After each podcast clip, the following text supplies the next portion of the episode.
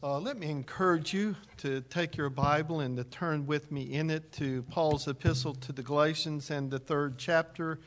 And while you're turning there, just simply would like to say that one of the privileges that accompanies the responsibility of ministering the Word of God in these Sunday evenings is the opportunity to select the hymns that we sing on Sunday evening. And the last one that we've sung this evening thus far uh, is a selection from the Psalter. It's the 45th Psalm, and it's always a blessing to be able to sing back to God the very words of God as we have them from the psalmist. My heart doth overflow. Okay, Galatians chapter 3. Please attend to the reading of God's word as we read verses 15 through 21. Hear the word of the true and living God. Paul writes and says in verse 15, to give a human example, brothers, even with a man made covenant, no one annuls it or adds to it once it has been ratified or confirmed. Now, the promises were made to Abraham and to his offspring or to his seed. It does not say to offsprings or seeds, referring to many, but referring to one, and to your offspring or seed, who is Christ. This is what I mean. The law, which came 430 years afterward, does not annul a covenant previously ratified by God so as to make the promise void. For if the inheritance comes by the law, it no longer comes by promise, but God gave it to Abraham by a promise. Why then the law? It was added because of transgressions, until the offspring, the seed, should come to whom the promise had been made, and it was put in place through angels by an intermediary. Now, an intermediary implies more than one, but God is one. Is the law then contrary to the promises of God? Certainly not. For if a law had been given that could bring, give life, then righteousness would indeed be by the law. The grass withers, the flower fades, the word of our God abides forever. Let's ask for God's ministry, God's blessing upon the ministry of His word. Let us pray.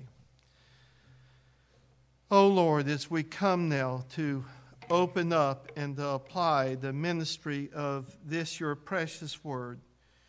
Father, I am so conscious that, left to myself, I am unable to mark your word aright. Unable, Father, to open up your word in a way that is profitable to these, your precious people. And so I ask, O oh Lord, that you would work in our hearts this night that you would do what no mere human voice can accomplish, namely, to drive your word home to all of our hearts with power. And Father, we know that you're pleased to do that, especially in the ministry of the word. And so, Father, I pray that you would come in your spirit upon preacher and people alike. And Lord, may the blessing of your word take root in our hearts to form and conform us more by the norm of Holy Scripture to your own blessed image. We ask through Jesus Christ our Lord. Amen.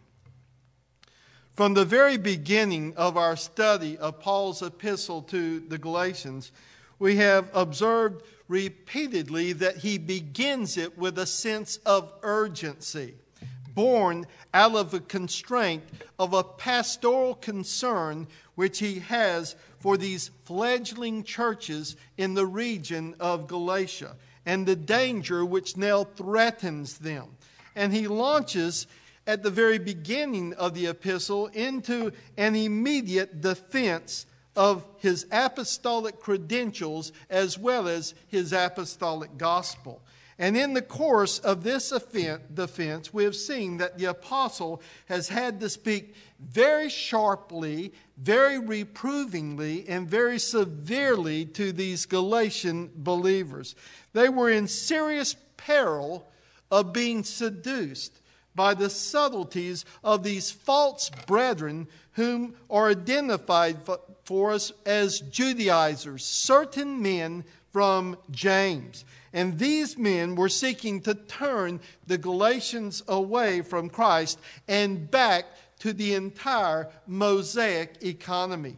And these men were seeking to undermine the true gospel by insisting that faith in Jesus Christ was not enough, was not sufficient in order for them to be put right with God. And what, when news of their insidious work then reached the ears of the Apostle Paul, he writes, takes up pen and writes to send them this letter expressing their astonishment. He says, I am astonished, I am amazed that you're so quickly deserting him who called you in the grace of Christ and are turning to a different gospel, not that there is another one. And so he begins this epistle with no commendation, which was characteristic of the Apostle Paul in his other epistles, but he immediately begins by scolding them, chastising them, and indeed upbraiding them. And so we've seen how he addresses them. For example, in chapter 3 and verse 1, O foolish Galatians, who has bewitched you, he says? Who has cast this spell over you? Who has spooked you? He's saying. Who has deceived you? Who has suckered you into such nonsense? And so he continues this pastoral corrective in chapter 5 and verse 2. He says, Look, I, Paul, say to you that if you accept circumcision, Christ will be of no advantage to you. He will not profit you. Then he says there in verse 7 You were running well. Who has hindered you from obeying the truth? So, Paul has had to speak some very hard things to these Christians in Galatia. And the issue that he's addressing is not an intramural lesson. It's not an in house theological dispute, as it were. For at stake was nothing less than the honor of the Lord Jesus Christ and the truth of his gospel.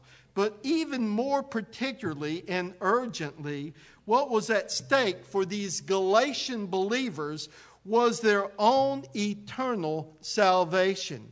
And he tells them in no uncertain terms in chapter 5 and verse 2 if you become circumcised, Christ will be of no advantage to you. And so then, Paul has been forced to speak rather stridently to these Galatians. And the very first word of chapter 3 and verse 15 underscores and reminds us then that Paul never forgets for a moment that these men and women to whom he was writing were nonetheless his brothers and sisters in the Lord Jesus Christ. And he addresses them on that level. He never forgets that. And interwoven throughout these six chapters of the Epistle to the Galatians, in at least nine places, in at least nine places, he addresses these foolish Galatians as his brothers and sisters in Christ. He was bound to them in the mutual union of the Son of God. He, together with them, recognizes that they were all part of the family of God. And they were, before they were anything else, kindred of the Lord Jesus Christ. Therefore, while he is engaging in theological controversy, and while he is speaking some hard, difficult things to them, he is doing so as their brother in the Lord Jesus Christ. And he never lets go of his heart affection from these men and women. Hence, He does not engage them from the distance of someone who is living in an ivory tower, as it were, pontificating to them, but views these dear people as his brethren. And the good of their never dying souls, then, is hanging in the balance. And so, in some nine places, he addresses them in terms of endearment as part of the family of God, so that even while he is severely chastising them, they might see and understand that he is pleading with them as their brother in Christ, and see that as such, he loves them. So, Paul was their father in the gospel according to the way which he addresses them in verse 19 of chapter 4. He addresses them as my little children.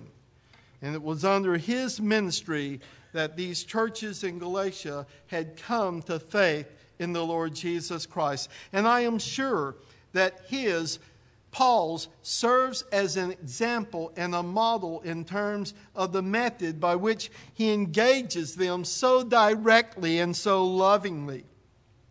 And then, as the epistle unfolds, he is carefully, repeatedly reminding them that they are his brethren in Christ. That to be sure ought always to be the context of Christian engagement that we ought to have as brothers and sisters in Christ with one another. Because before anything else, before he was an apostle for them, he was a brother to them in Christ.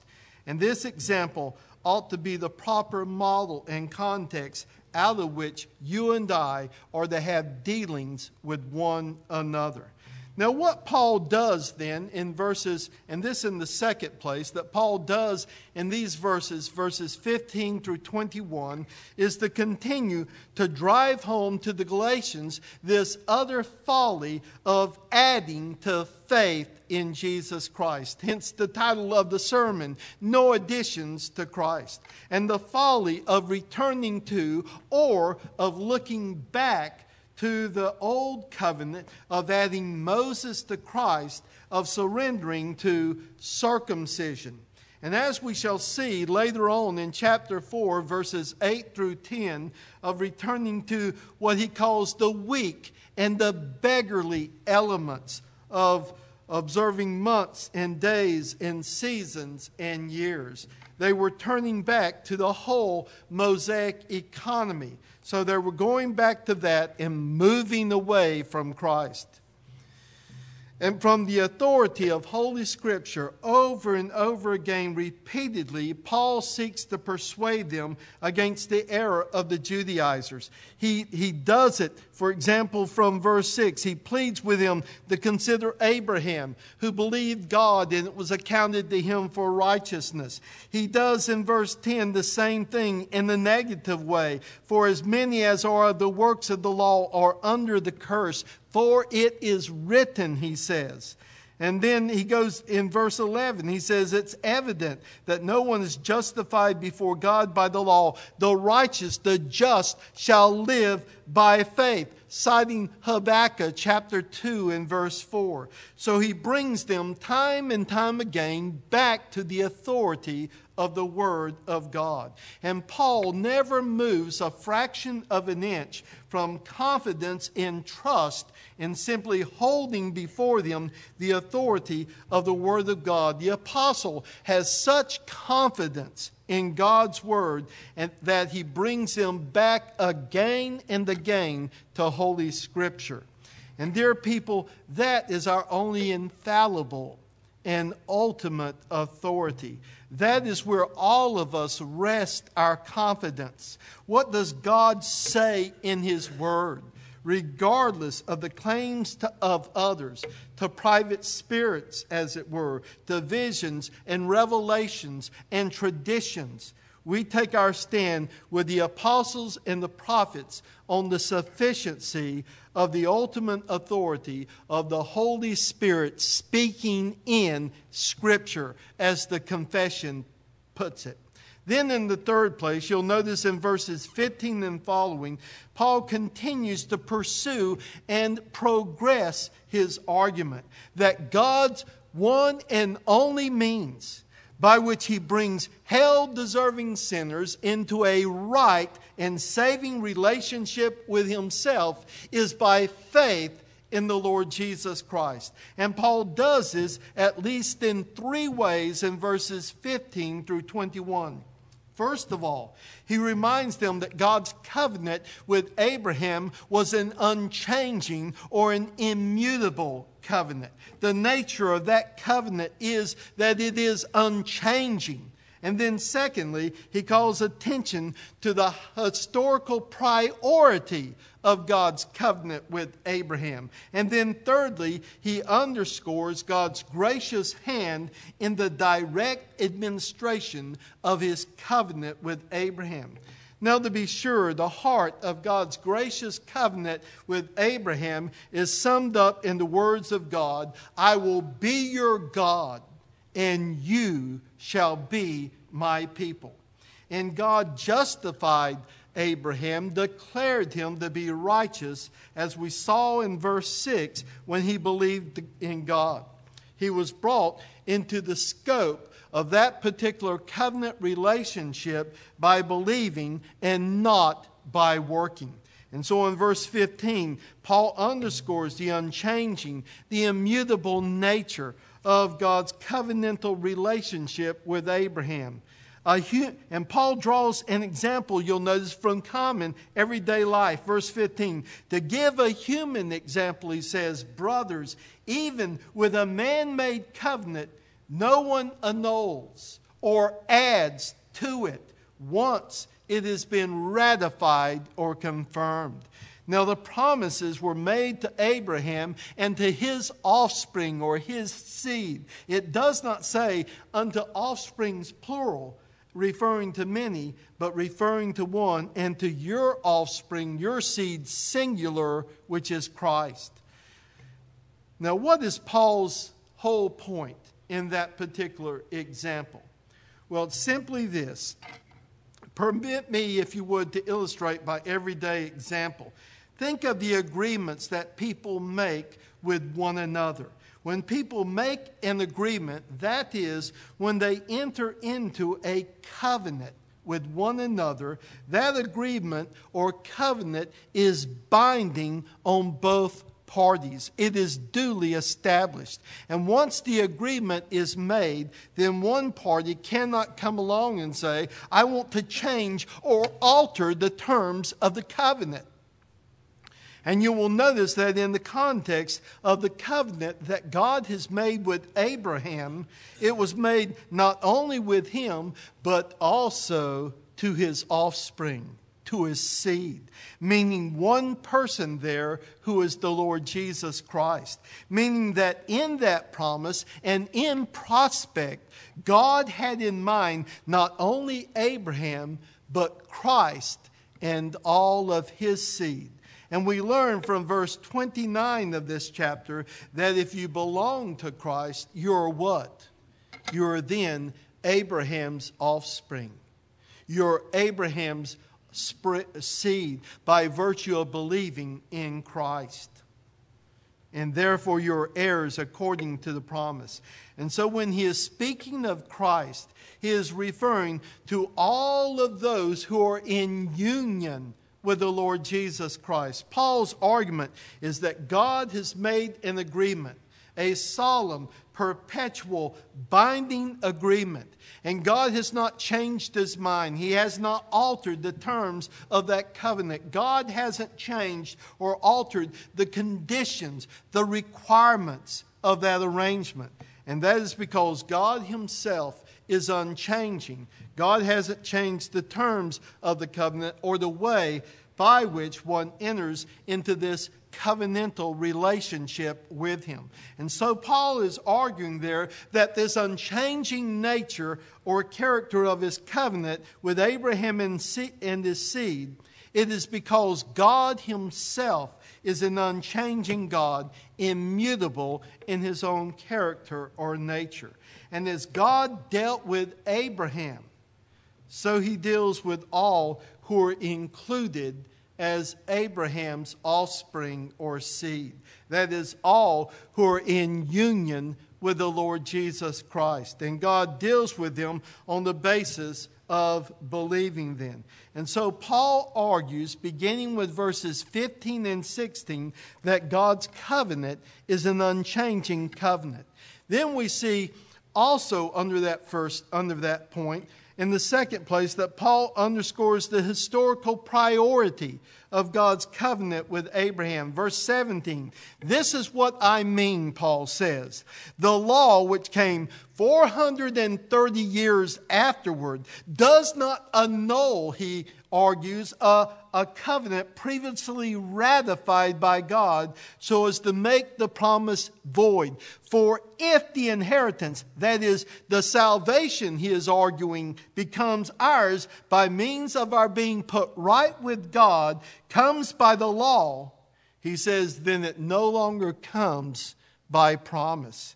But as we've seen, God gave it to Abraham by promise. Now, then, what Paul is saying, what he's arguing here, is clearly this. These Judaizers had been pressing and seeking to impose upon the Galatians the requirements of the Mosaic economy. But the law wasn't given, he says, until 430 years after God's covenant of grace with Abraham. In other words, the law is secondary and not primary in Paul's argument. Therefore, the giving of the law cannot set aside, it cannot, in the language of verse 17, annul the covenant that was confirmed or ratified before by God in Christ. Because Paul argues that would make the promise of no effect. That's his argument. It would make the promise made in covenant to Abraham null and void, which he's arguing to the contrary. And so Paul is exhorting the Galatian believers to understand that God's covenant made with Abraham and the giving of the law, what comes first takes priority of that which comes afterward. What comes first is of primary importance over that which comes second. Therefore, God's covenant with Abraham takes priority over the giving of the law. Now, you'll notice Paul underscores this, I think, in a very remarkable way at the end of verse 18 in terms of the tense of the Greek verb that he gives us there. He says, But God gave it to Abraham by promise. And that word for gave, it, it's a perfect tense there. It is something that is transpired that continues to have a lasting effect. Uh, in fact, the very giving there has it, it's a it's a compound verb and, it, and it's compounded with the word grace. God gave it. And part of the verb means then it was a free gift. Not something that is earned, but something that is a free gift that God gave. And He gave it in per- perpetuity. And it is perpetual. So the perfect tense indicates that God gave it in the past, but it stands true forever. And then Paul has emphasized as well the unchanging nature of that covenant, the historical priority of the covenant of grace. And then, thirdly, in the last part of verse 19 here through verse 20, he underscores God's gracious hand in the direct administration of his covenant with Abraham, the covenant of grace. And it, Paul says, that is the law, was appointed through angels by the hand of a mediator. Now, an intermediary implies more than one, but God is one. Now, it has been suggested to me that there are hundreds, some 300 uh, of interpretations for these particular words of the Apostle Paul.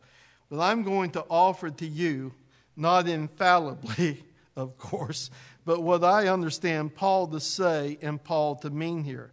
And I'm not going to test your patience this evening by offering you the various comments and the interpretations of others. But I do think it's very important to bear in mind the context in which we are giving given these words of the Apostle Paul. Paul has been laboring to impress upon the Galatians the priority then of the covenant of grace over and above the Mosaic economy. That is the context. And he has sought to do this in a number of ways. And thirdly, he is exhorting them to consider the gracious hand of God in the direct administration of his covenant with Abraham, the covenant of grace. And he does this by calling their, their attention to how the law was administrated. That is, how the law was put into effect that the law that the Judaizers had been impressing upon you by emphasizing the law of Moses, how was that law administered? And Paul tells them it, the law, was administered not directly, but by a third hand, so to speak.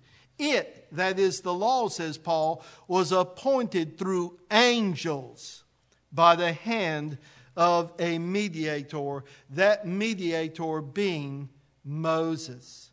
The first martyr of the Christian church, Stephen, tells us in Acts chapter 7 and verse 53 that it came not only through the mediation of angels, but also through Moses. And so, in a sense, the law came or was given from a third hand. It came from God, true, through angels by Moses to the people of Israel.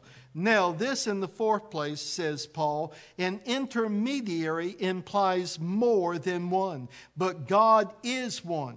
And so, what is Paul's point with that context? And I confess this is not very easy. And I'm sensitive to that, but we must keep in mind at all times in handling this passage the context. And I think that Paul was saying this that the law was put into effect by third hand. But God is one. That is, God dealt with Abraham face to face. God Himself graciously had a direct hand in the mediation of the covenant of grace when He literally cut or made that covenant with Abraham. That is, God came to Abraham personally and directly. And you most may say, but hold on. Christ, Paul says elsewhere, 1 Timothy chapter 2 and verse 5, Christ is the mediator between God and men. So there is a mediator, but he is the God man. And he is not remote or distant from us. He is immediate rather than mediate with us. And here then is the great foundational priority, then, I think, of the covenant of grace. And God reveals that priority to us by demonstrating his own gracious hand in the direct administration of the covenant of grace. And so there are some three things in these verses there is the unchanging or the immutable nature of the covenant of grace made with Abraham. Then there is, secondly, the historical priority of God's covenant of grace with Abraham. And, when, and then there's the direct administration of his covenant with Abraham. And so when these three, three realities are combined, together they underscore the supremacy of the covenant of grace over the law and that, that God has with all of us who are in union with his offspring, his son, the Lord Jesus, the seed of Abraham. And then in verse 19, what purpose then does the law serve? You can almost imagine these Judaizers responding to Paul by saying, Wait a minute, Paul, what about Moses? what about Moses? You are ignoring him. You are despising the holy law of God. What then is the purpose of the law? Where does the law fit into all of this? Now, again, and this, in the fifth place, the commentators here, I confess, are quite divided as to how we're to understand this. In my own view, is not the majority view, But the more I consider this portion of God's Word, then I stand to be corrected. But the more I understand this portion of God's Word, the more I think that it is the right understanding of Paul's words here. There are most likely two ways in which we can understand what Paul is saying here by his use of the term nomos or law. In the New Testament, Paul uses that word law, nomos, in at least seven different ways. It can mean the Torah, that is the Pentateuch, the first five books of the Old Testament. Uh, it can mean precisely the 10 words of Moses, the Decalogue. It can mean the whole Old Testament in another sense, or it can mean simply law as a particular principle. And that's at least four different ways it's used in Scripture. And so there are many commentators who argue that what Paul is saying here, what was the purpose then of the law? Its purpose was to convict us of sin, to lead us, as we see in verse 24, as a tutor, as a schoolmaster, as a pedagogue to Christ, to lead us there to Christ. And the purpose of the law was to humble us and to show us our, our need of Christ. And that particular argument makes a lot of sense. And it is, of course, absolutely true. Absolutely true. It is one of the great functions of the law to bring us, you and I, face to face with the reality and the heinousness of our sin as he expresses it in Romans 3, verse 20. Therefore, by the deeds of the law, no flesh will be justified in his sight. Sin becomes transgression when the law of God declares, You shall not do, and contrary to that, you do do. And so, if we're thinking of the law in that way, then the law was given as a tutor to lead us to Christ. But I'm not clearly convinced that this is how we're to understand what Paul means in this particular context. Yes, all that I said is true. And I think that that is the truth being taught in, uh, in other places and not in this particular passage. I think what helps us to understand what Paul is saying here is to remind ourselves of this.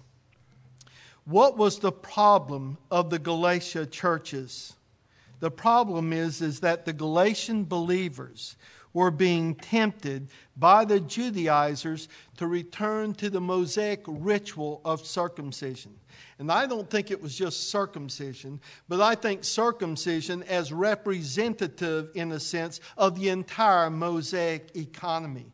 And as we see in chapter 4, in verses 8 and following, to return to the observance of special days and special months and seasons and years. In other words, what I am saying, the law, the Mosaic economy ceased with the coming of Christ. And we know that the moral law did not cease with the coming of Christ, that the law continues to convict us of sin, of righteousness, and of the judgment to come. It continues to do that. And so God's law continues to function in that way. The coming of Christ did not change that. And so God adds this word. He says, because of transgressions. This elaborate ceremonial and sacrificial system, it served as a preservative to protect God's people till the seed to whom the promise referred should come. In other words, these particular rituals were to differentiate Israel from all the other nations around them and to protect them and preserve them as God's people. And so, in that sense, a law was a shadow of the good things to come. To use the language of Hebrews 10 and Colossians chapter 2 and verse 17. And once the reality has come, you do not look back or go back to the shadows because the shadow is only an anticipation of the reality which it represents or signifies. It was added because of transgressions until the offspring, the seed, should come to whom the promise was made. And so I think it's important that we keep all of that in mind. The Point is, Paul is making no additions to Christ, no additions to the Lord Jesus Christ. Christ has come, and as he said to the woman at the well in John chapter 4, Woman, he says, believe me, the hour is coming when you will neither on this mountain nor in Jerusalem worship the Father. It's not the right place, so to speak, but God can be worshiped anywhere. And so I think that Paul is arguing that it's the entire Mosaic economy that he has in mind to them. And Paul is saying to them, Do you not see? Do you not understand that Christ himself is the goal? He is the end, the telos. He is the whole purpose to which God is pointing in all of biblical revelation. And so, in that sense, the law here defined, I think, was the entire Mosaic economy, that that was temporary. And that's the way Paul is arguing. The Lord Jesus Christ is the heart of the good news of the gospel that in him and him alone we are justified before God and reconciled to him. Is this something that you have grasped fully and completely as a believer in Christ? In what or in whom this evening are you trusting? Even if you're a member of this particular congregation, I hope that you're not trusting in the membership of this particular assembly. And may God have mercy upon you if this church or any other church is your hope. And God help you also if your hope is bound up in being a member of a Christian family, even though there are great privileges, spiritual privileges, belonging to su- such a family. So, in closing, I ask you, what is your hope before God. If you were to die this hour and you were to stand before the true and living God in judgment, and God should say to you, Why should I let you enter into my heaven? What would be your hope, your answer be? Jesus, thy blood and righteousness, my beauty are, my glorious dress, as the hymn puts it. Nothing in my hands I bring, simply to your cross I cling. And so, Jesus Christ, Paul is arguing, is God's only sufficient and perfect Savior and perfectly suited to meet the needs of any sinner who stands in need of being reconciled to God. When all is said and done, there is but one door that opens up to the nearer presence and glory of God. Jesus said, I am the door. If anyone, anyone enters by me, he will be saved. And at the end, end of the day, the question is have you entered by Christ? because Christ Himself is the entrance into all the blessedness of what it means to come to know the true and living God. He is God's one and only way to everlasting glory. And my friend, if you are not persuaded of that, then I plead with you not to leave this place this evening until you are. And may God be the one to persuade us all. Amen. Let us pray.